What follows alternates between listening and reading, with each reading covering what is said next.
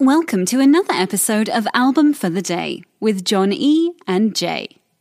As we try something new today for Album for the Day, we go to the start of a new year, and we decided to do our choice cuts from Album for the Day so far.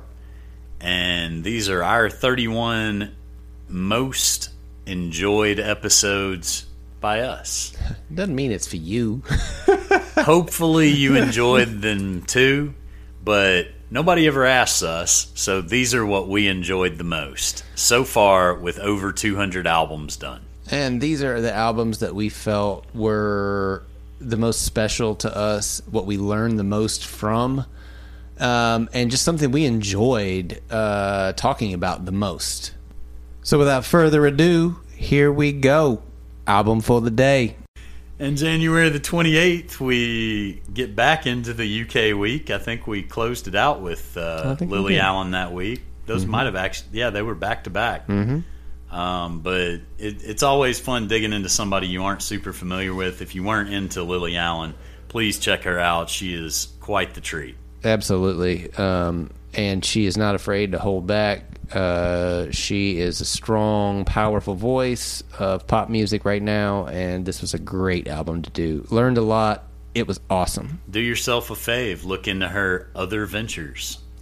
And definitely masturbate. Album for the Day, October 16th, as we wrap up UK week.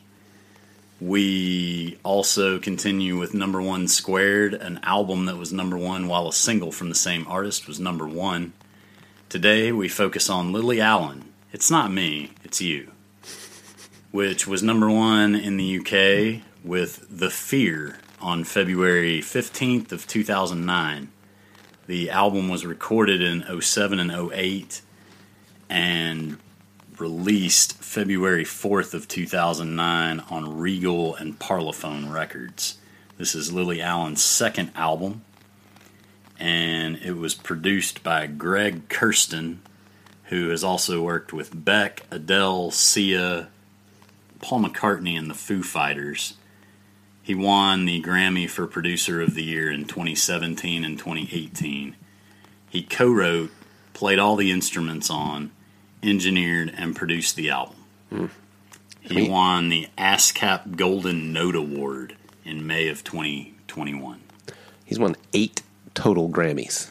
Like, the dude knows the music business. Like, that's just a fact. Well, like, honestly, I don't have Greg Kurstin's figures, but we talked about somebody a minute ago responsible for $130 million in sales. This is at least that much. Oh man, yeah, he's a good person to have in your corner, that's for sure. So if you don't know anything about Lily Allen, she is British. Her dad is Keith Allen, an actor and comedian, and her mom is Alison Owen, a film producer.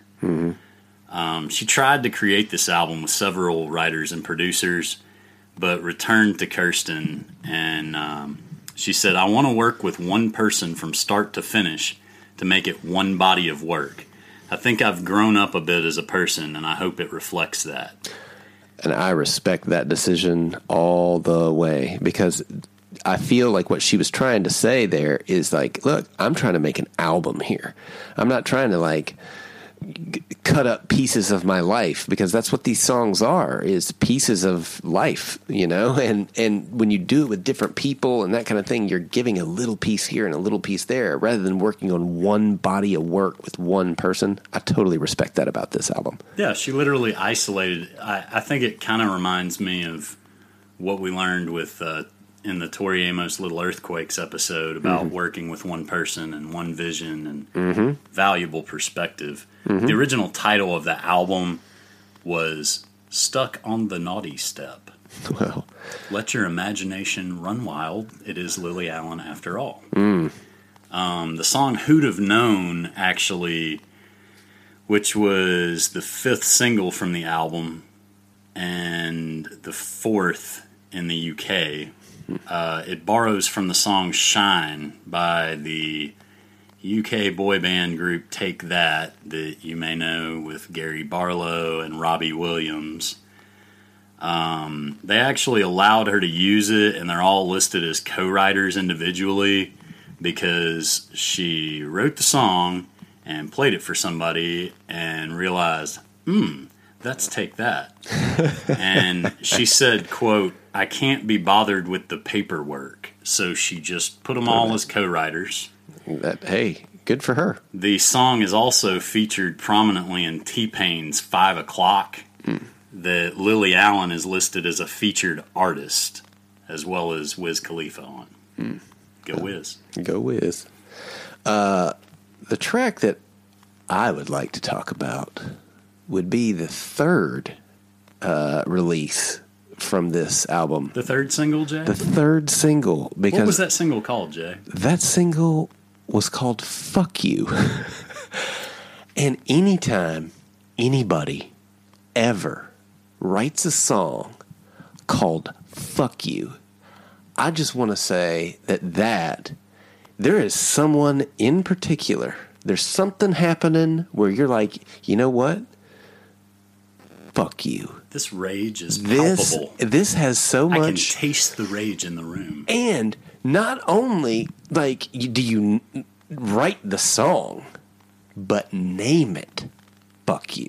Well, to be fair, actually, sir, the demo was posted as Guess Who Batman, as well as Get With The Program, which would indicate, and she later acknowledged, means she's talking about George W. Bush. Mm-hmm. But she changed the name after all of that to Fuck You. She did. So it's, I mean, even after the thought of all of those things and the changes that she was making, to go back to, you know what? No, fuck you. Like, that's one of the things to me that I held on to it. And I was like, okay. Like, and when I think about the fact that has inspired people like CeeLo Green and Chris Stapleton and Mike Campbell to just go ahead down that road. To go ahead and do it. And the crazy part, it's by far her most listened to song on this album. And if you want to see something cool, the video is actually really neat. She's walking to a television studio and she's using her fingers to warp different items, including a person's hairstyle, including the Eiffel Tower, the Statue of Liberty. She's just sitting there and basically effing, if you will, with everything. And it's a fun walk. This was also seen as somewhat of a gay anthem, due to the lyric, so you say it's not okay to be gay, well I think you're just evil. You're just some racist who can't tie my laces. Your point of view is medieval. And you know you've made it when your song gets featured in Pitch Perfect. Mm-hmm. Not a sequel either. The original OG. Pitch Perfect, man. Well, I support... I support everything she said there because, if you don't support, you're part of the problem. That's what I'm saying. Speaking of which, the song Not Fair is really delightful. I know Jay has a particular affinity for it. It's got kind of a countryish vibe. Mm-hmm. The video matches that kind of countryish thing. The song depicts sexual frustration. The second verse starts with a graphic indictment you can hear for yourself. Lily censored herself when performing on the Graham Norton show and said, I spent ages kneading bread, instead of what she actually said. Again, let your imagination run wild. If you don't know, go listen to the song. It does rhyme. It does. And there's some similar motions, but in the end, different techniques, and there's a lot results. There are a lot of different techniques for it. This has gone south quickly. Sweet Lord. Well, The Fear is the number one from this one. Mm-hmm. It was originally titled I Don't Know. And it was one of two demos with I Could Say that she posted on her MySpace. Oof. I'll tell you, that kind of dates us a little bit there, doesn't it? It dates Lily Allen for sure. Yep. Longest UK number one in 2009. She won 2 Ivor Novello awards, which is a British songwriting award, for best song musically and lyrically and most performed work. And Greg Kurstin won 3 for those and Songwriter of the Year. Lily Allen says it's a satire about materialism and the pressures of being rich and famous.